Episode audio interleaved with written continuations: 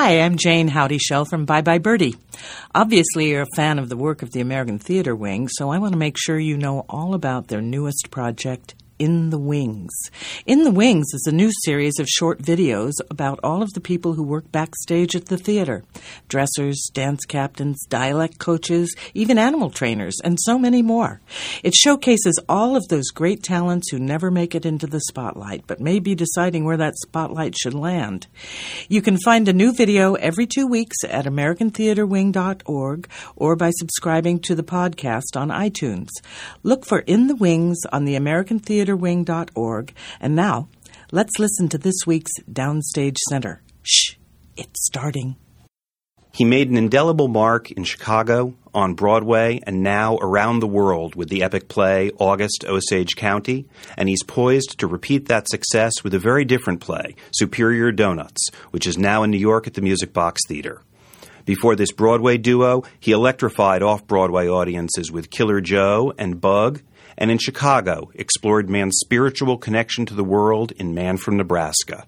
In addition, as a member of the esteemed Steppenwolf Theater Company, he has acted in a number of productions and soon will be seen there in American Buffalo, which will also play at the McCarter Theater in New Jersey.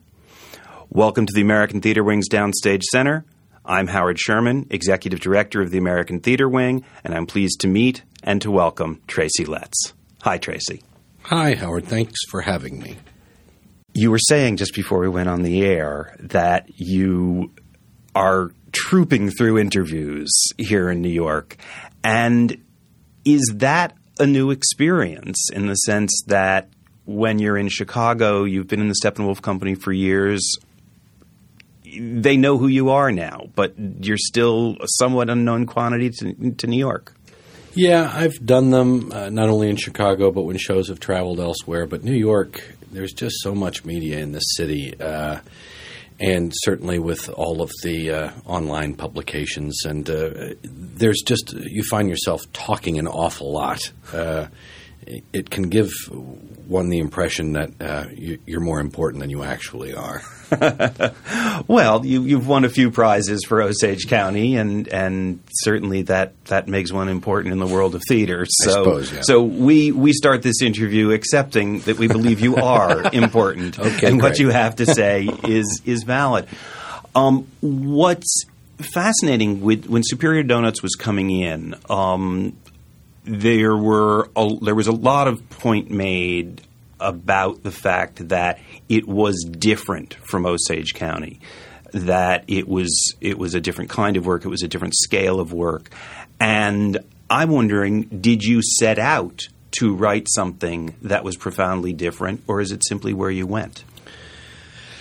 Yeah, to say that I set out to do it uh, presupposes a plan that I've put in motion, and I I've never really worked with a plan. I I have an impulse to to mix it up. When I finish one thing, I, the next thing I work on, I want to be different. Uh, I, I want to challenge myself in different ways. I want to explore different things, whether it's writing or acting. I, I, I, even as an actor, I wouldn't want to go necessarily from acting in a Tennessee Williams play to acting in another Tennessee Williams play, though I've loved doing Tennessee Williams. Uh, so I think the impulse is simply to do something in a different vein. Truth is, I never had any expectation that Superior Donuts was a play that was going to travel. Yeah, at Steppenwolf, we often uh, concern ourselves solely with the patch of grass we're working on and don't sort of worry about it beyond that. Uh, and Donuts was. Uh, uh, was conceived as a as a oh a kind of a kind of tribute to my hometown, or not even a tribute, just just an exploration of my adopted city. I've been there over twenty years, and all of my plays have been set prior to Donuts. All of the plays have been set uh, in the plains. And uh, I decided I wanted to write about my hometown for a change. I've lived there long enough. I, I, I felt I could, and I wanted to. So the thought was always it was just going to play uh, in Chicago. I was surprised. Uh, I think you know primarily, uh, of course, on the basis of the success of August Osage County, New York producers took immediate interest in donuts. And then, on top of that, it turned out to be a very popular show in Chicago. The Chicago audiences loved it. The question remained is it universal? Will it translate? Will Broadway audiences go for it the same way that Chicago audiences did? Did you do any work on the play between Chicago and New York, especially if you felt you'd written a particularly Chicago centric play? I did a lot of work. Uh, Osage moved from Chicago to New York uh, with about six weeks, and I, I did some serious rewriting of Osage in that six week period. But with Donuts, I had over a year. Hmm. Also, Donuts, uh, frankly, had been uh, thrown up a bit in Chicago. Uh, it wasn't quite uh, as polished as I would have liked at the time. I had written the first act of Donuts, and then August became a great big hit and became a huge distraction in my life. At the same time, my father became ill, Hmm. and I got pulled away from Donuts for a long time before I was able to get back to it. Uh, I tried to get out of it. I tried to get out of doing it at the theater, and Martha Lavey, the artistic director, wouldn't let me out of it. And, and I think not, not uh, for purely uh, mercenary reasons either. I think she felt that it, it would be a good thing in my life to continue to work on the play, and I think she was probably right. So uh, I think some don- uh, some some band aids were put on Superior Donuts uh, in its original production, uh, and in fact, one of the ways we, we did work on it after the initial production, we about 10, 12 weeks ago, we had a workshop in Chicago that in which we brought the entire cast in and we worked for a full two weeks, just table work, just me working on the script, and I was transported back to that time when I had been working on it in its original production. And I, I turned to Tina at one point and said, I don't know how I did this. I don't know how, given the, the what I had just gone through with my father, given the, the I mean, I missed rehearsals to come collect the Pulitzer. I missed rehearsals to come get the Tony Award. It was a crazy time. And I, anybody will tell you, writing a new play, especially a new comedy, is very hard. I, I, and I couldn't really remember how I did it. And Tina said, "Well, I'll tell you how you did it. You you put some band-aids on it, and now you're taking the band-aids off, and now's the time to take them off and to really try and re- repair uh, some structural uh, issues with the play, which I think we did in in that workshop, and then continued to work on it uh, once we got into rehearsal here in New York. So yeah, it, the short answer to your question is it changed substantially from the Chicago run, having nothing to do with uh, the Chicago to New York element. And was it is it the entire same company that did it in Chicago, or are there different actors? to a person. It's every single person we had in Chicago, which is remarkable. It's hard to do. It's it's hard simply to keep those people together. Or, you know, life happens, uh, and uh, people get pulled in different directions. But also, there are certain economic realities uh, in New York, especially on Broadway, and uh, uh, to to bring a cast of Chicago actors is uh, in defiance uh, of some of those realities. Uh, but I think again, August had helped us at Steppenwolf sort of pave the way for that.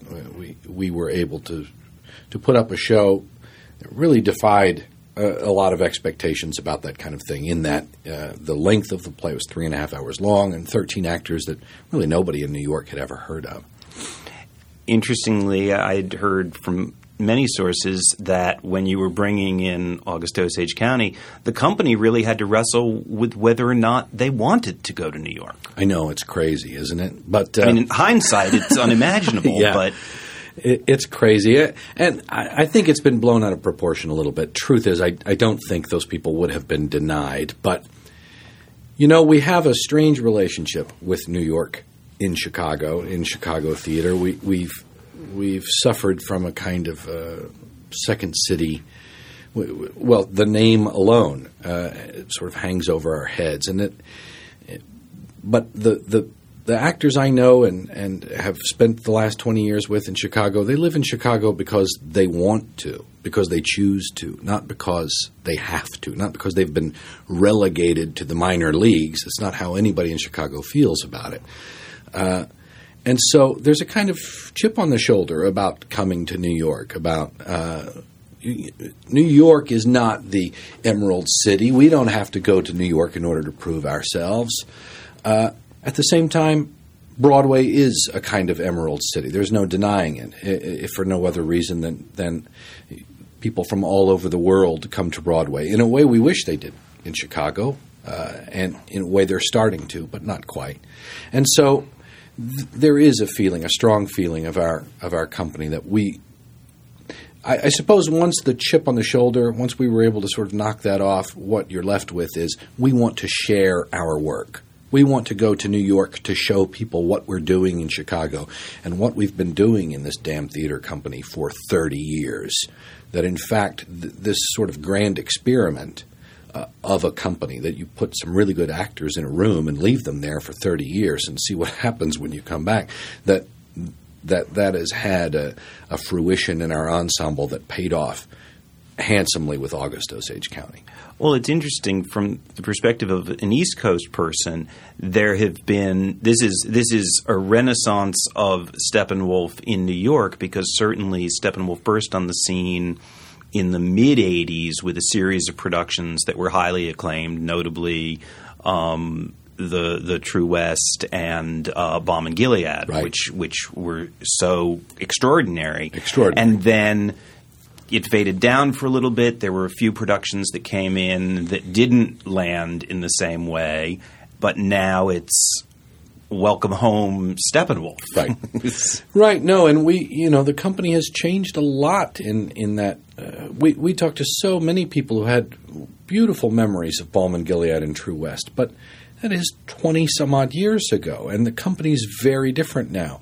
Uh, not only in terms of membership, but those company members 20 years ago are 20 years older and have 20 more years of age and experience on their side. So we were very excited to bring Osage as an example of who we are now. We're also, uh, I, I, mean, the, the the addition of, of me uh, to the company is interesting in that there there haven't really been there have been a couple of ensemble members who have written uh, Frank Galati uh, as an adapter primarily uh, Tina writes uh, Austin Pendleton writes but there I, I, think even they would say there has, hasn't really been a playwright writing for the company hmm. and uh, with August, that was an example, uh, as well as Man from Nebraska before. That was an example of me writing specifically for our company, something that uh, something that seemed to be, uh, well, uh, that our company would do particularly well. When you say writing for your company, do you mean simply to be done at Steppenwolf, or do you mean writing for specific members of the company? Well, I mean something in between. Okay. Uh, writing for something to be done at the company and to be done by members of the company, though maybe not specific members of the company. I mean, August Osage County, let's face it, is for the most part old white people. And uh, uh, we got a lot of them at Steppenwolf. Uh, uh, our company has been comprised of old white people for a long time. Now, we've been in the process in the last few years of trying to uh, bring some youth and some racial diversity into our company and I'm, I'm very glad of that. It's a long time coming. Uh, but uh, August, because it was a family drama uh, about a big old white family, was uh, particularly well suited to the strengths of our company. Mm-hmm. Not not only just because of the demographic, but also because of a certain. Well, we're all for the mo- not all, but we're mainly Midwestern people in that ensemble, and so there's something about uh, the Midwestern ethos that uh, people seem to understand innately in our ensemble. In Superior Donuts, is the entire company members of the Steppenwolf Company? no, point? only three members of the acting company are members of the ensemble, but there are three newer members uh, Jon Michael Hill, James Vincent Meredith, and Yasen Peyankov, who uh, Yasen, I believe, is the oldest member. I mean, he's been a company member the longest, and he was added to the company the same year I was, 2002. Hmm. Tina Landau, uh, was added to the company, I think, well, late 90s anyway. And then I myself was added in 2002. So we're actually a bit of a younger representation. But you know, there's always a little dance, Howard, that's danced around uh, casting a show at Steppenwolf with 42 ensemble members, uh, not to mention directors who uh, quite often, usually, come from the ensemble and have the final say as to who's cast. There's always a bit of a uh, bit of a match game that goes on in terms of finding the available ensemble member who's right for the part who the director wants to work with in that role. On these programs, I'm usually almost pedantically chronological, but since you've brought it up, tell me about how you were tapped to become a member of the ensemble uh, of the, the the company itself, because you know it it seems sort of organic when I've heard people talk about it. In some ways, I can't help but wonder if it's not like a secret society and somebody comes up and taps you on the shoulder and says, "Come in the other room, we want to talk to you." Well, it's not really a secret society.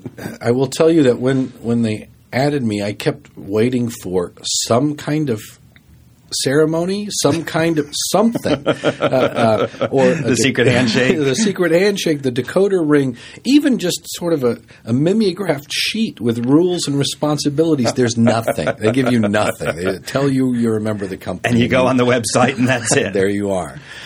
I uh, moved to Chicago in my early 20s, uh, in the mid 80s. I auditioned for every theater in town, couldn't get arrested, left town, uh, came back.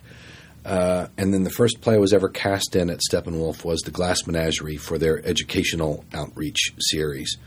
I played Tom. The show was directed by Francis Guinan, who played Uncle Charlie in August Osage County then uh, that was 88 and then over many years i oh i understudied. I uh, i got thrown on stage in a sort of terrible set of circumstances where an actor lost his voice and i got thrown on in the first preview with the book in my hand and in, in a uh, uh, well, uh, I had a variety of experiences with the members of the company over a number of years. I did a production of Picasso at the Lapin Agile, the very first production of that play.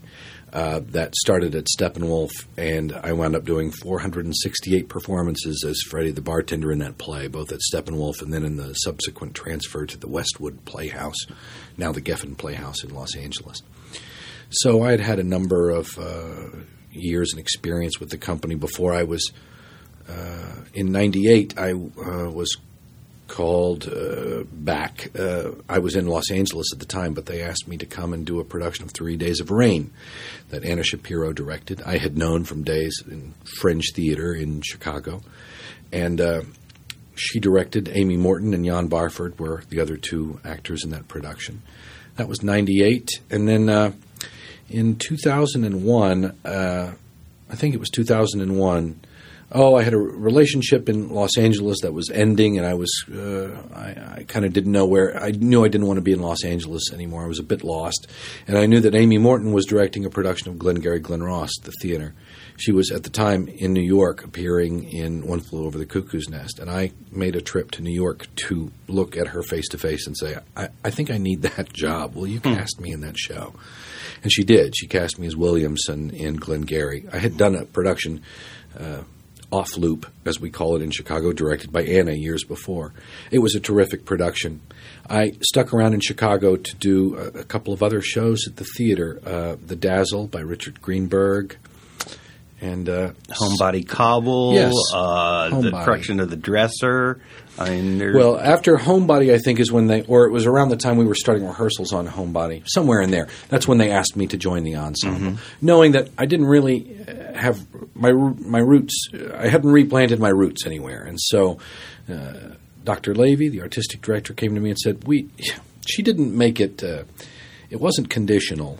But th- still, there was an implication that it would it would go down better if you moved to Chicago because we could sure use some in town people. I said, sure, I'd love to move back. So they added me to the company. I moved back, and yeah, the, from then on, from about 2002 until 2007 at Steppenwolf, for that period of five years or so, I, I seemed to do a lot of plays uh, at the theater, two or three a year. It seemed like.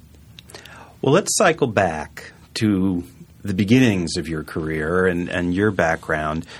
both of your parents were English professors uh, in Oklahoma.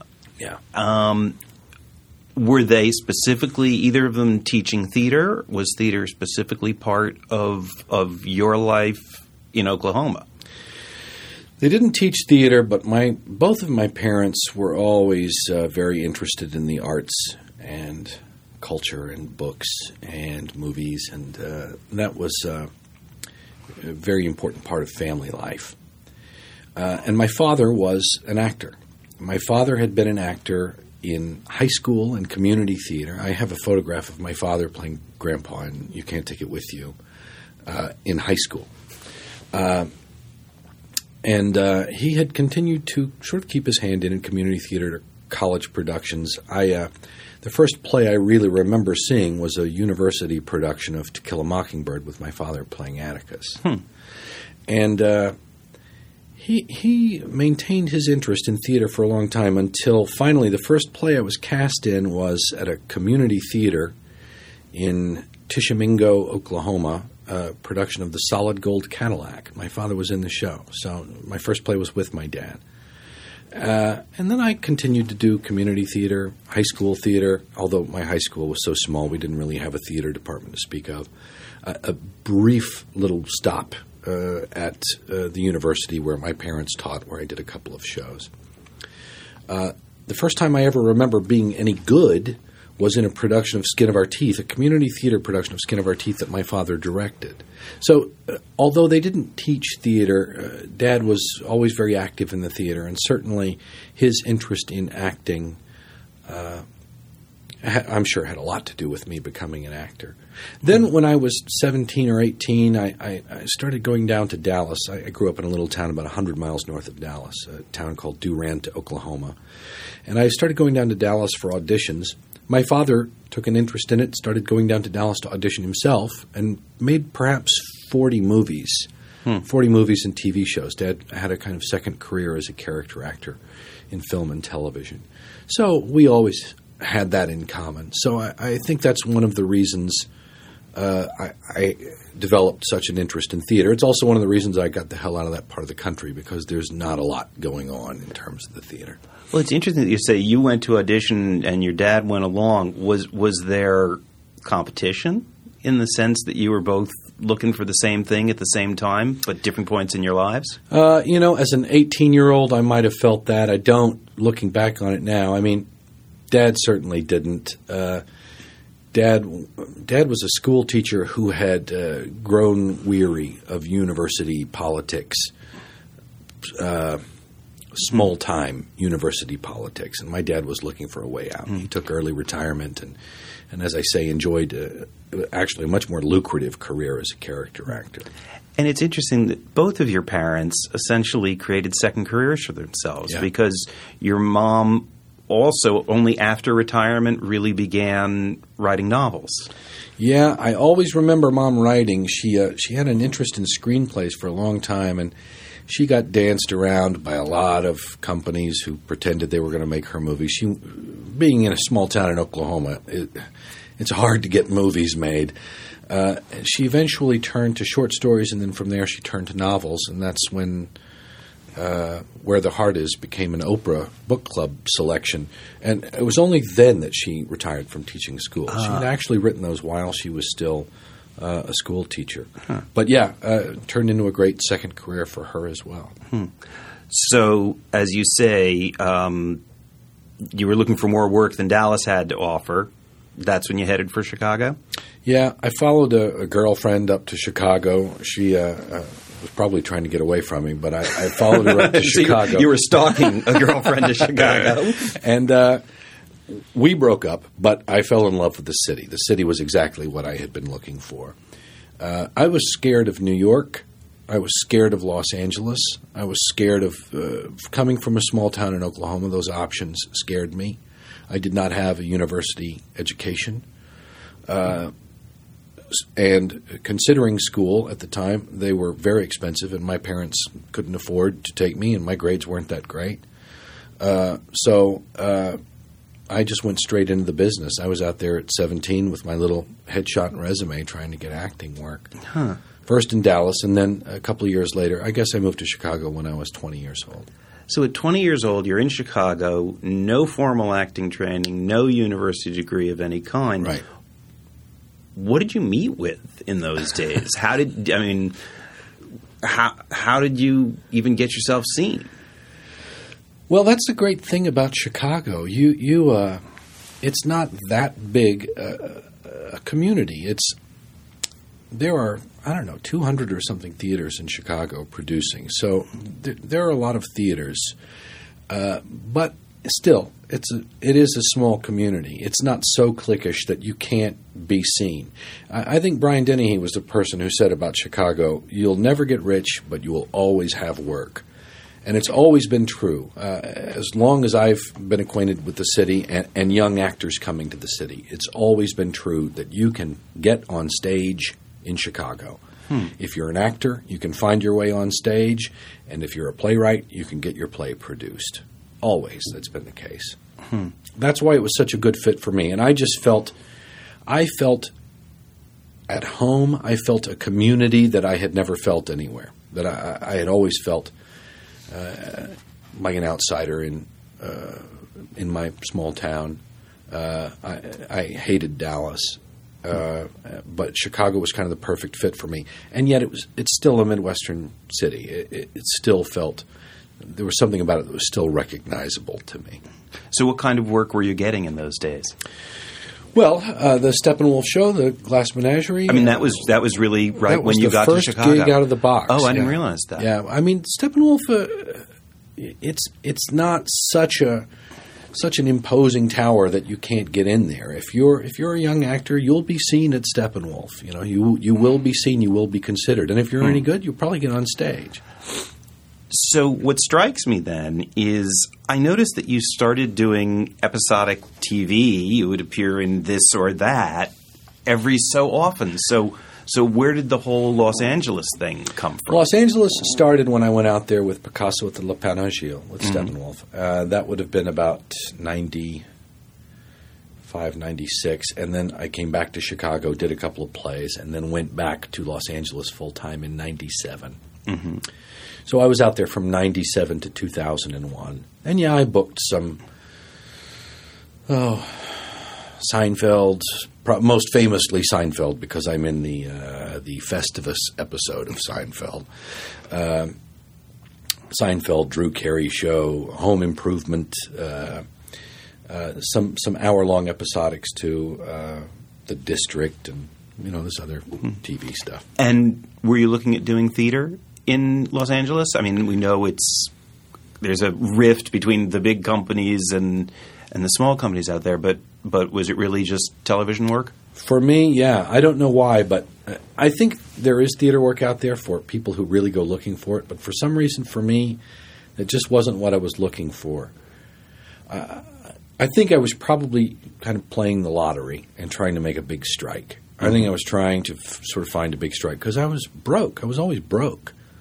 Uh, and uh, in LA, uh, you, know people who are out there one day and they're broke ass actors, and then the next day they're uh, they they land a, a part on a series, and suddenly they've got serious money.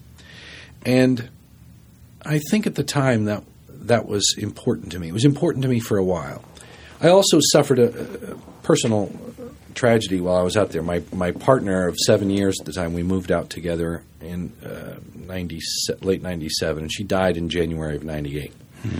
And uh, we'd been together for a long time. We'd lived together, and it was a uh, well, it was a tough time for me. I was I was a little lost, and I don't necessarily. Uh, I don't. I don't know that I had a very clear idea. Well, I never have a clear idea of what the hell I'm doing. I know that there came a point in 2001 when I left to do that Glengarry Glen Ross in Chicago. I had a couple of buddies who booked an episode of uh, a TV show called VIP with Pamela Anderson. Uh, this was a Syndicated, syn- syndicated show, but it was very popular internationally. So the residuals on this thing, you got residuals from all over the world, and they were pretty sweet. And both these guys booked this thing. They booked the same episode of this thing, and I remember thinking damn it, I wish I had booked that VIP. I really could have used that money. And it wasn't until I was literally driving out of town and got about 60 miles outside of the, the, the city limits of Los Angeles when I, it, something clicked in my head. And I said, VIP, what happened? It was never supposed to be about this. It was never, that was not why I got into this business. How did I get sucked into this kind of, uh, this, this poverty mentality of thinking if I just get that one strike, I can make some money. In your Tony speech, you said, "Boy, this sure beats auditioning for Jag." Man, does whether, whether you should have said that on a CBS show or not, I'm not so sure. But it was a it was a great comment. You know, I, I uh, Keith Carradine of all people, uh, he's the father of Martha Plimpton, who's a member of our ensemble, and he came up to me immediately after the Tonys and he said, "I've been on that Jag audition. That's terrible, man." I mean, every actor who's ever auditioned for Jag knew exactly what I was talking about. You had to take this terrible drive out to Long Beach, and the producer of that show was this cigar chomping right winger. It was just, it was a, it was terrible. And you, we, you would tell a friend, "I've got an audition tomorrow for Jag," and they'd say, "Oh, I'm sorry, man," because you had to go. You couldn't not go. So, since we've not been sticking to a strict chronology, even this trip to LA, um, and you're having started to work with Steppenwolf, you began to write. Now, when did you start writing? We know that it was 93 when Killer Joe had its first production out in Evanston, but when, when did you get the idea that you could also be a writer? You know, the writing and the acting, in some ways, Howard, are sort of they're they're two parts of me, and they've almost kind of been on side by side tracks in my life, and I've never really mixed them up too much. I've never acted in anything I've written. I've never had any desire to. Hmm. I, I look when you're a pedestrian, all the drivers are out to get you, and when you're a driver, uh, get those people out from in front of my car, and that's how I feel as an actor and writer. I, I, they, they, in some ways, they actually don't agree with each. They inform each other, but as career tracks, they don't agree with each other. Uh, Killer Joe was the first thing I wrote when I was, I don't know, 25, 26, and I was an out of work actor in Chicago, and I. I had written my whole life. Uh, as a little kid, I, I, I wrote stories. I, uh, I was always uh, more attracted to uh, the word than visuals. I've read many interviews where you cite a cheery story you wrote about age eight called The Psychopath. Yes, yeah, uh, uh, yes. so I, I I had this idea for this kind of uh, pulpy, sort of uh, pulpy country noir kind of story, and I thought I'm going to write this, and I'm going to write it in a real down and dirty way, and I'm going to write it for uh, five young actors. And it, we're going to be able to do it someplace on the cheap, which is exactly what happened. And the play far exceeded my expectations. That every play I've written has far exceeded my expectations for it. I thought we were going to run for four weeks in a little theater at the Noyes Cultural Arts Center in Evanston and close. I wrote the thing actually in 90, and it took me three years to get the thing produced. I told you earlier you can always get a play produced in Chicago. It's particularly hard to get Killer Joe produced. It's a strong cup of coffee, and it, it scared some people off. Eventually, I found a good situation for the play and uh, the the play uh, premiered there August of '93 and was critically slammed by everybody except for Richard Christiansen of the Chicago Tribune, who championed the play. And he had a little column at the time where he would put his, I don't know what they call it, picks and pans or raves section or whatever, and he would put Killer Joe in there. But because it was such a strong cup of coffee, he would put, after he listed Killer Joe in parentheses after it, he would write, uh, contains nudity and violence. So, of course, we were sold out every show as a result. Thank you, Mr. Christiansen. Yes. We ran for eight months there at the next lab, as it was called. Uh, and during that time, uh, we, meaning myself and the actors and the director, Wilson Milam, we raised the money to take the show to the Edinburgh Festival. We uh, met a young woman who had a, an inn at the Traverse Theatre in, Ev- uh, in uh, at the Edinburgh Festival. The regular festival or the Fringe? The Fringe. Okay. little did we know that the Fringe, uh, that the Traverse is the best venue at the Fringe. We we just got very lucky. We wound up at the Traverse, and it was the run turned into kind of a big deal. I mean, the the, the newspapers in England made a uh, and Scotland made a big deal out of the play, and uh, there was a, a, bit of a competition. Theaters in London who wanted to bring Killer Joe to their th- our production of Killer Joe to their theater. Eventually, the Bush Theater, uh, which is known as a sort of center for new writing in London, always has been. They brought us uh, in to do a run there at the Bush Theater. From there, Michael Codron, venerable producer of Pinter and Stoppard, and he uh, took the show and moved it to the West End. So our original little five member cast uh, w- working in a 40 seat schoolroom in Evanston found themselves playing the West End for hmm. four months. And then leaving the West End, returning home to literally drive cabs, wait tables. Uh. but if I have the chronology right, and I'm, I'm, working off the published edition of the play, by in '94 there was a production in New York. There was at the 29th Street Rep. Uh, uh, the I don't know if he was the artistic director at the time, a fellow named David Mogentale, who uh, ran or partially ran or was the literary manager. I can't remember mm-hmm. what his official designation was. He had read a review of the play and he asked if they could do the production at 29th Street Rep. And Wilson Milam, the original director, they hired Wilson to come to New York and direct that production. A terrific production. Hmm. As it turned out, in sort of the history of uh, Killer Joe, kind of a, a, standalone production in that that production didn't go elsewhere. that production happened sort of during the arc of, of our play's long travels. Hmm. And, and Wilson was the only common denominator because yes. it was a completely separate company. Yes. Hmm. At that point, that company, 29th Street Rep, brought in uh, an independent producer to help them with some of the costs, a fellow named Darren Lee Cole. And Darren would be, Darren would then sort of rejoin us and the original production in London and then help bring elements of that original production back to a commercial run at the Soho Playhouse in 98. Yeah, that's what's so interesting is to have had the show produced in New York in 94. Right. I don't know how long it ran. I you know I didn't. I think what, it ran you know. for a while for them. I mean, it got good reviews and ran for a while and was a, a feather in their cap as well as mine. D- David has been mad at me ever since for feeling like I haven't given them enough credit for, for what they did, and mm-hmm. uh, I, perhaps I deserve that. I don't know. I, I, you, you got to realize that when you're a, a playwright, it, it's that original production that you sort of get on board with. Right. And, and, that was my experience. I had very little experience at that 29th Street Rep production. I, I came and I saw it, and uh, I gave Wilson some notes on it, and they were nice people. I liked them a lot. But in that experience, for me, it sort of stood alone. Although it was my first New York production, there's no doubt. Hmm so to to someone not here having heard this whole tale, it, you, it was almost as if you had a revival four years after the original production right. of right. the piece in New York. But as you say, there was there was this continuing arc of the main production, right. and this was this was an offshoot. Right.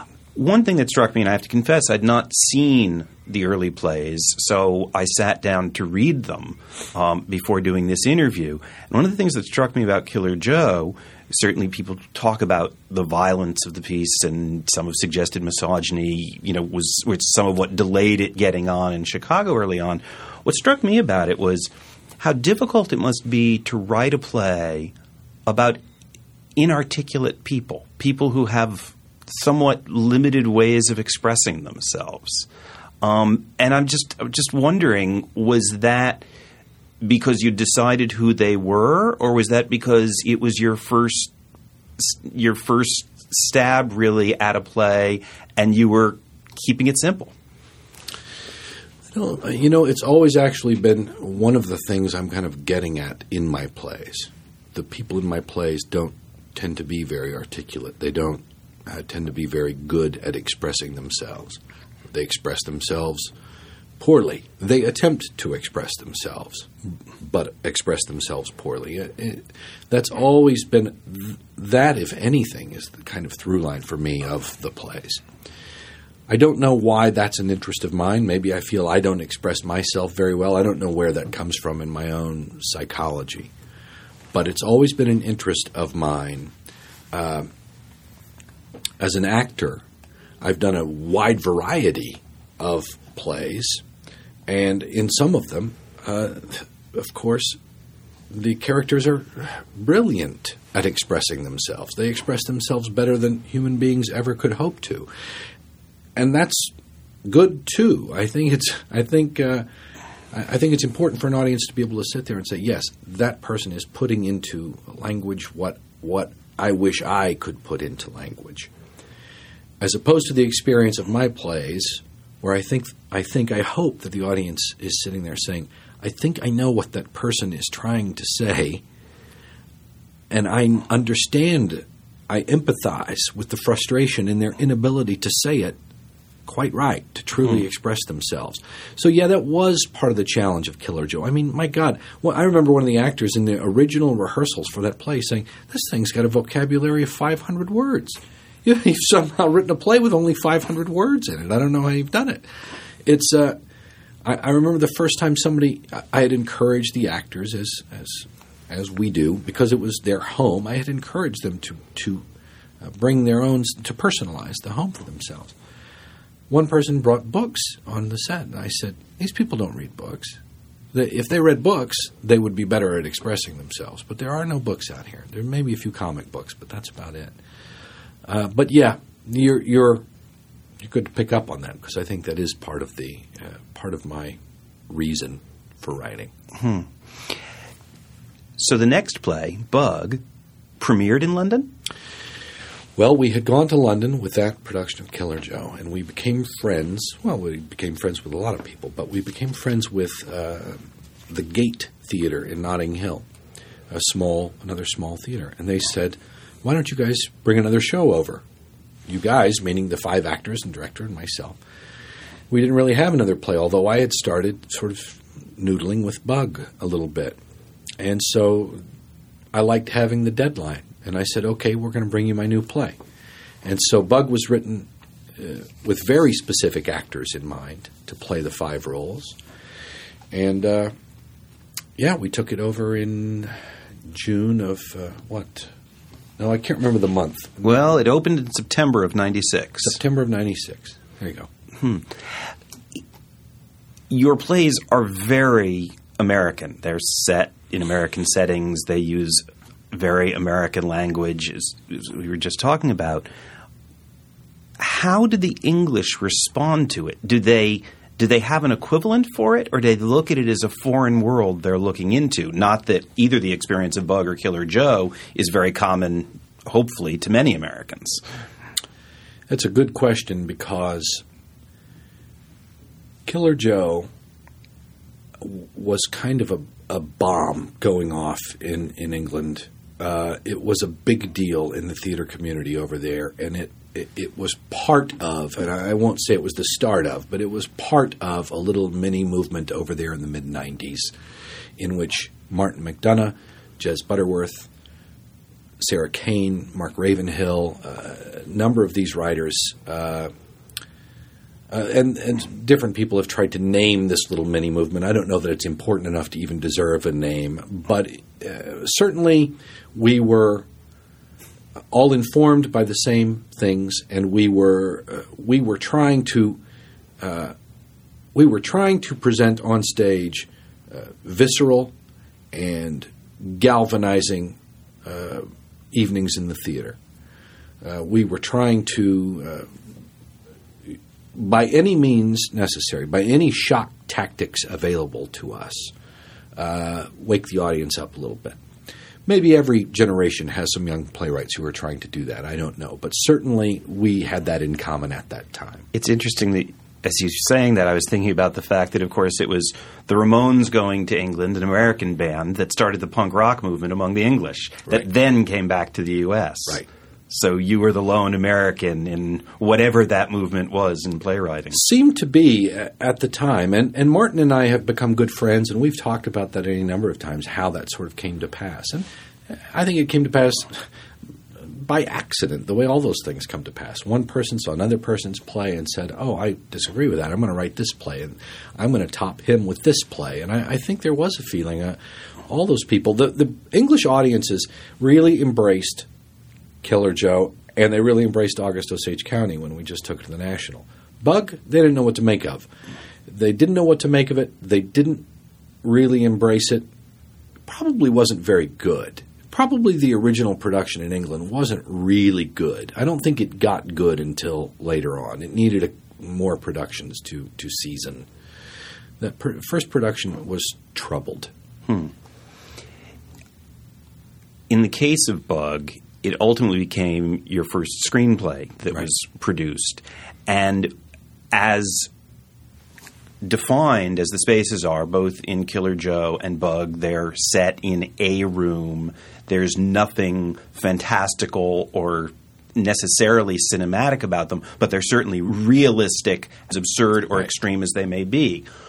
In translating Bug for the screen, do you feel that you were able to, to be successful in in using that medium, or did it did it change the play? Uh, well, it certainly changed the play. I mean, the, the, the movie and the play uh, are very different experiences. I, I, have to say, I like the movie. I've always liked the movie. I, I and well, I, will tell you this: from the first uh, productions of Killer Joe, the first productions of Bug, as well as August Osage County, people have always uh, said to me, "Boy, that'd make a great movie," and I thought no, it wouldn't. Why would it make a great movie? I realized that what they thought, the reason they that other people thought it would make a great movie is because they were contemporary. Uh, they contained nudity and or violence and or language and or other R-rated elements, uh, and they held people's attention primarily. That would make a good movie because it holds my attention. Hmm. Uh, the fact of the matter is they are set in single sets, and movies typically aren't. Good movies uh, rarely are set on single sets. Uh, William Friedkin called me. He had seen the play in New York. He'd seen Bug in New York. He asked me to uh, come and meet with him and talk to him. And he said, "I love the play. I want to make a movie uh, based on the play. I don't want you to think that you have to reinvent it. First, do no harm he hmm. said to me. I loved uh, uh, what you did, in, what you were able to do in that motel room. If you feel that you need to take it out of the motel room, take it out. If you don't, then don't, and make it my problem. So that's what I did, and it's it hews pretty closely to to the play. What it means is that there are a few long scenes of people talking to each other, and that's not considered very cinematic. I happen to like it and there are moments late in that movie where I'm sitting there watching it, and I think, geez, I've never really seen this in a movie before. So I think it has value for that reason, if nothing else. Mm-hmm. Also, to record a couple of very good performances, and, and, Michael Shannon's performance, who he had begun the the play in its early when he was 18 years old in its first production. So to be able to put that on film also had value. Mm-hmm. Like I say, I like the movie. I'm, I'm prejudiced at the time at which you were invited to join Steppenwolf as a company member, um, were they inviting you in as a playwright, or were they inviting you as an actor, or were they inviting you in as both? Both. Both. So was Man from Nebraska specifically, now you're a member of the company, give us a play? Yes. It was, and I did. And that was the, I mean, there had been a period of, I don't know, what, seven years between six years anyway between Bug and Man from Nebraska. Uh, I didn't have anything to say in that six years. But that was during that uh, difficult time after losing my partner. That was during this time of trying to get work in Los Angeles, and I, I really didn't feel I had anything to say. I didn't have anything to offer. I, uh, I never considered myself blocked during that time. I never uh, worried myself over it. Uh, when I had another play to write, I wrote it. And it seems you'd moved beyond shock. Yeah, I, uh, my interest was in something else. For one thing, I had seen a very bad play here in New York with a friend of mine that was set in a, many different locations. Scene one, an airport. Scene two, a restaurant. Whatever. And uh, we walked out of the theater, and I just immediately started cursing this terrible play and saying, "Well, I, that's anybody can do that. And that's just a screenplay." And my friend said, "Gee, I don't know. Sometimes I like those plays." And it was such a defeating argument. It was hard to argue against, yes, simply liking them. And I realized, oh, sometimes I just like them too. And so I part of the formal exercise for me was writing a play with uh, a lot of different scenes, a lot of different locations. Hmm. But certainly, thematically, the subject matter was uh, was different than the earlier two plays. Radically, because it's a play about a man who has a perfectly average life. Um, he's an insurance salesman, and suddenly has some kind of spiritual epiphany, and even he doesn't know what it is. As, as you say, if, if the commonality is people can't always find words for it, something's happened to him, but he doesn't understand what it is. Right.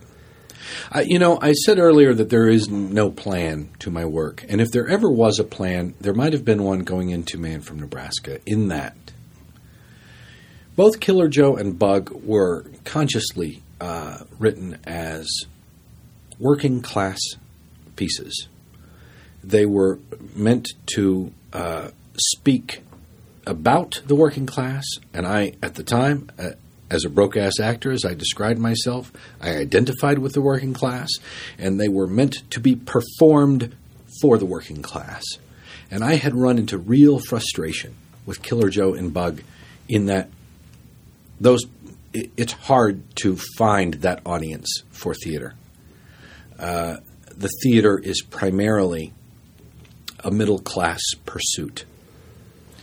And so, Man from Nebraska was conscious to the degree that I said, I'm not going to frustrate myself like that again. I'm going to write specifically for the people sitting in my theater. Hmm. At the time, Steppenwolf at that point. Hmm. Interesting. Then Osage County, which, yeah. as we've already talked about, became such such a success, and yet in this period the acting continued. You said they're on parallel tracks. Does does the acting are, is your mind clear enough when you're working on performing a character to be able to create other characters? Or do you have to separate when you're doing one or the other. When I'm doing one or the other, I can't. I don't really tend to write a lot while I'm in a show.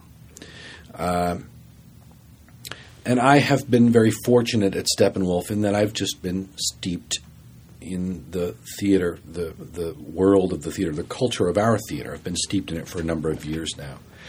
And with Amy Morton, the actress who played Barbara in August Osage County, she has directed me now in Glengarry Glen Ross, uh, Norman in The Dresser, George in Who's Afraid of Virginia Woolf, uh, Tupolski in The Pillowman, and now coming up Teach in American Buffalo. So I've gotten a chance to visit these great characters with a great director and a great actor's director in hmm. Amy.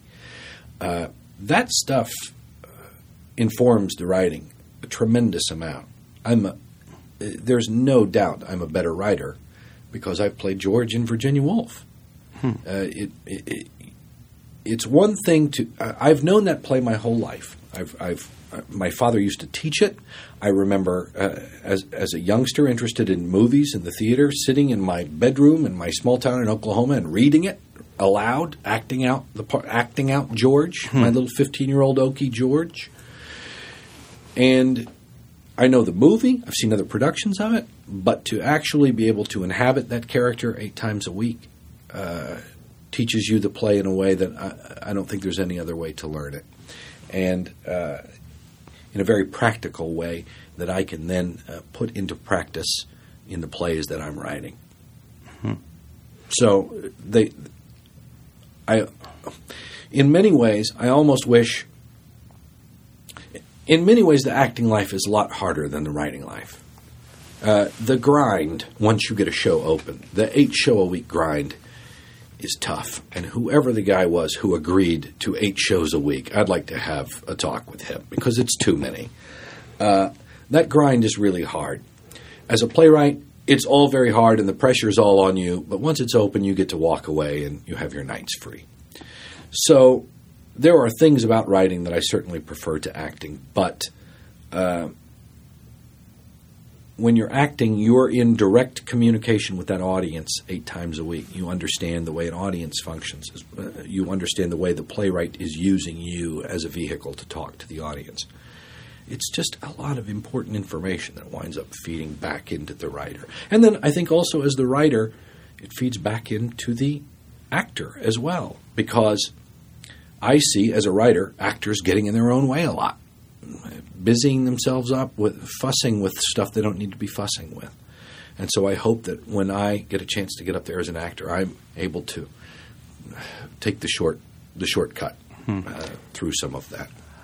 I read a comment from your mom that she always wanted to write a memoir, but that you stole it from her with Osage County.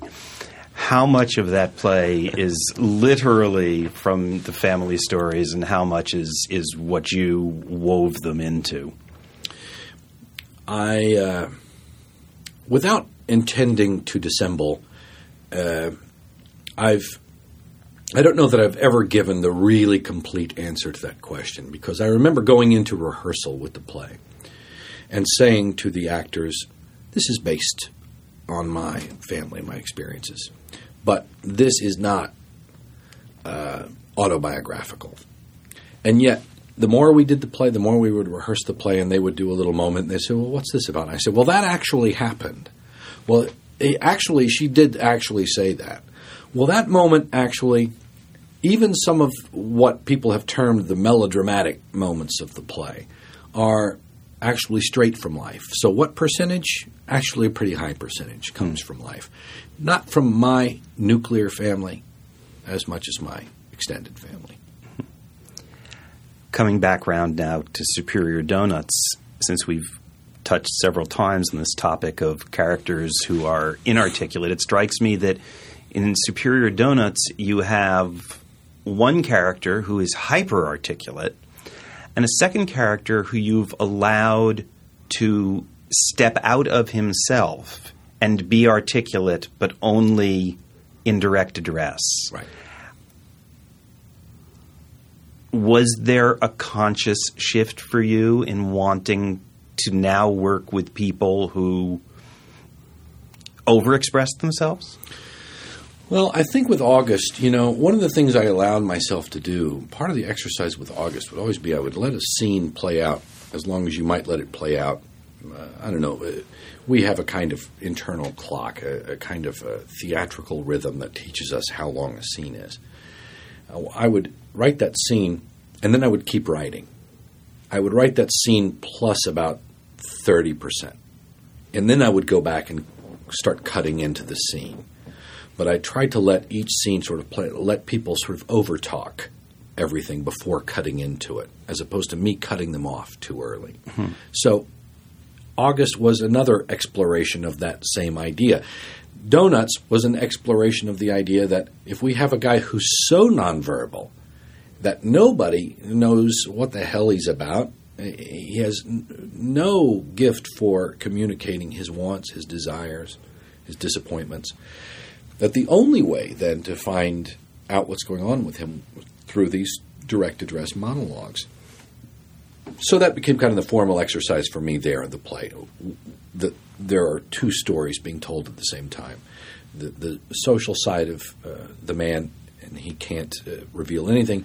Uh, the private side of the man, in which he reveals everything, in which he reveals his internal monologue, and that that one affected the other. That both tracks affected the other. That was the formal exercise going into Superior Donuts, definitely. Hmm and then the young man who seems articulate beyond his years. Articulate beyond his years, and yet also as a way of hiding the things he doesn't really want you to know. I mean, hmm. what I've often found is that people who talk a lot are actually sort of trying to distract you from the things they're unable to say. Hmm. Well, on that note, congratulations on all of your successes, and I can say I look forward to whatever you choose to write next, and I look forward to seeing you in American Buffalo when you bring it to the East Coast uh, in early 2010. Thank you very much, Howard. Our engineer for this Downstage Center program is Chad Bernhard. Our researcher is Craig Thompson. Our director of web development is Rob Perry. And our producer is Gail Yankosik. Downstage Center is recorded in the CUNY TV radio studio at the City University of New York's Graduate School of Journalism in Manhattan. Along with this program, all of the educational and media work of the American Theater Wing is available online, on demand, for free from AmericanTheaterWing.org. You can follow ATW on Twitter at The Wing and follow me as well on Twitter as H.E. Sherman. If you're a regular listener to or viewer of Wing programs, we hope you'll consider giving us financial support to sustain our work. Just visit our website and click on Support ATW. For Downstage Center and the American Theater Wing, I'm Howard Sherman. Thanks for listening, and no matter where you live, I hope we'll see you at the theater.